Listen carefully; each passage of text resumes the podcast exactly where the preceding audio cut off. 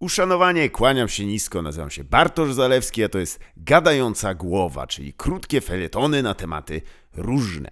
Dziś stereotyp Polaka pijaka pokutuje w opinii publicznej do dziś dzień i słusznie, że pokutuje. Jak pan ksiądz zapisał taką pokutę, to jakby sam Pan Bóg zapisał. Nie naszym zadaniem wątpić. Czy jest on osadzony w prawdzie, to kmina na osobny dzień, bo konsumpcja alkoholu, jego kulturowe znaczenie i wpływ na społeczeństwo, w którym żyjemy, to temat rzeka, nawet temat morze.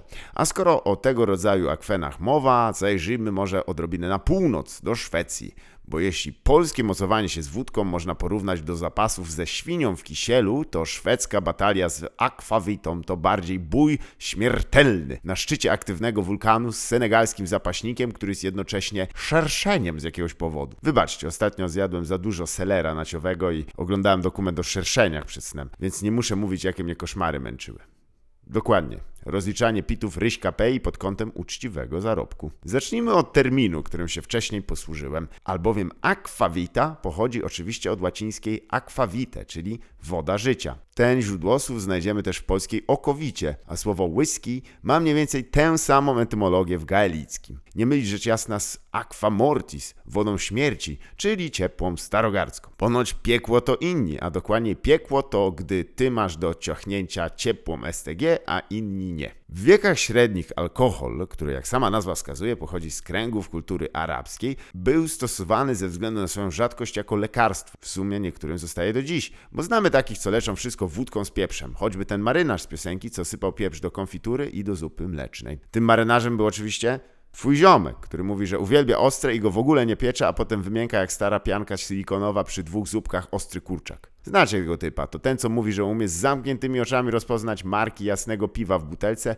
a nie umie z otwartymi oczami rozpoznać samego siebie jako frajera. A skoro o piwie, to właśnie ono wespół z winem było źródłem alkoholowych uniesień do czasów upowszechnienia się destylacji w północnej Europie. Oczywiście sam spór, kto wymyślił wódkę, wyszedł poza ramy historyczne, bo niektórzy twierdzą, że to Polska, inni, że Rosja, inni jeszcze, że moja ciocia z koleżanką jak się dorwały do wiśni ze spirytusem. Nie wiemy. Wiemy na pewno, że gdy do gry weszły destylaty ze zboża, przede wszystkim z ziemniaków, gra została zmieniona na zawsze. Mieliśmy do czynienia z prawdziwą melanżową rewolucją, o której zresztą śpiewał Smolik. Dla uzmysłowienia, jak wielki change gamer to był, do tej pory mieliśmy do czynienia z wieczorkiem zapoznawczym pierwszego roku Wydziału Prawa i Administracji, na którym ktoś wniósł dwa sześciopaki desperadosów i jednego lekkiego Josha, po pół watowanego z tymiankiem. A nagle wjeżdża Robert Makłowicz na pandzie z saganem przepalanego i przepala jointy ze zjaranym ziomkiem w wersji zdalnej. A ponieważ jak mawiał mistrz Głowacki, pije się z okazji, a czasem okazją jest to, że się można napić,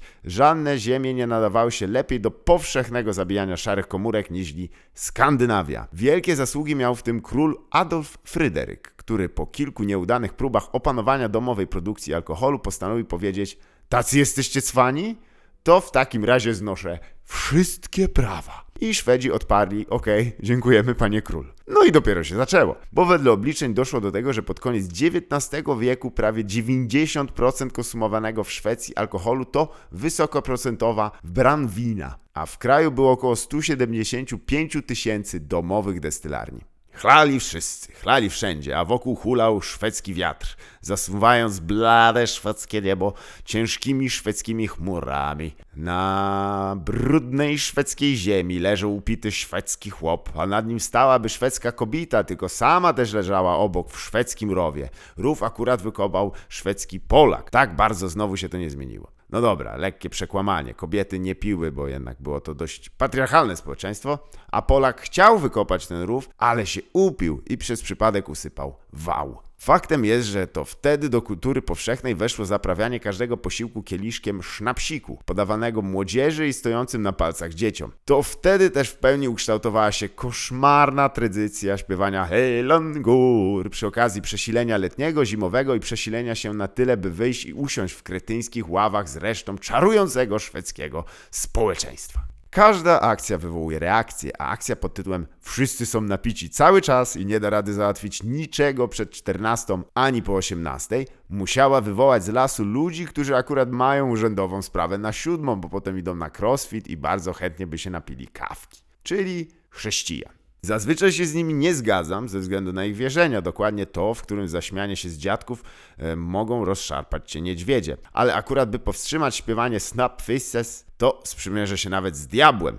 Swoją drogą chrześcijanie akurat w diabła nie wierzą. Weź ich tu zrozum. Na przełomie XIX i XX wieku w Skandynawii narasta moralny sprzeciw wobec powszechnego używania alkoholu, połączone z popularnością różnej maści towarzystw higienicznych. O ich maltuzjańskich zapędach kiedy indziej, ale to właśnie nawróceni na Jezusa odpowiadali za wprowadzenie prohibicji choćby w Stanach Zjednoczonych. Co ciekawe, podobne referendum w 1922 roku w Szwecji przyniosło wynik odwrotny. To znaczy nie zakazali spożycia alkoholu, nie, że stał się jeszcze bardziej legalny. Choćby dlatego, że od I wojny światowej obowiązywał system racjonowania alkoholu. Na głowę wypadało wtedy 2 litry na 3 miesiące. A jak to mawiał pewien mędrzec, panie, pół litra to ja do domu nie doniosę. Pod czym się podpisują w szczególności ludzie w kryzysie bezdomności. Dodatkowym sposobem na ukrycenie pijaństwa w Szwecji, którego rozmiar niech tylko zobrazuje, że trzeba było przeprowadzać zorganizowane akcje uświadamiające matki, by nie dawały wódki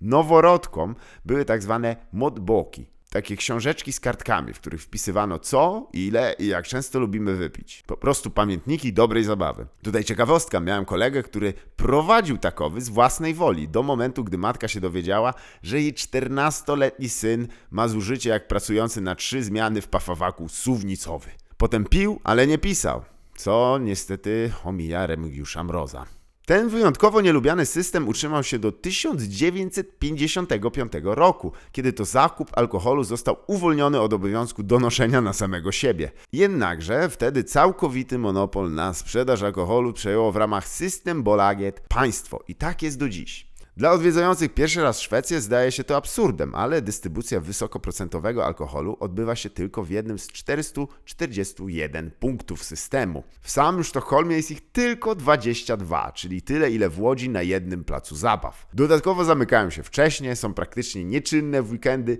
nic nie jest chłodzone, a żeby cokolwiek kupić musisz mieć 20 lat. Możesz oczywiście kupić piwo w sklepie, ale musi ono mieć poniżej 3,5% alkoholu. A bądźmy szczerzy, od tego to lepiej pić już wodę z okruszkami chleba. Oczywiście ja sam się z tych wszystkich obostrzeń teraz śmieję, bo nie piję i osiągnąłem czwartą gęstość, ale wiem, że dla wielu to zdaje się nie do przyjęcia.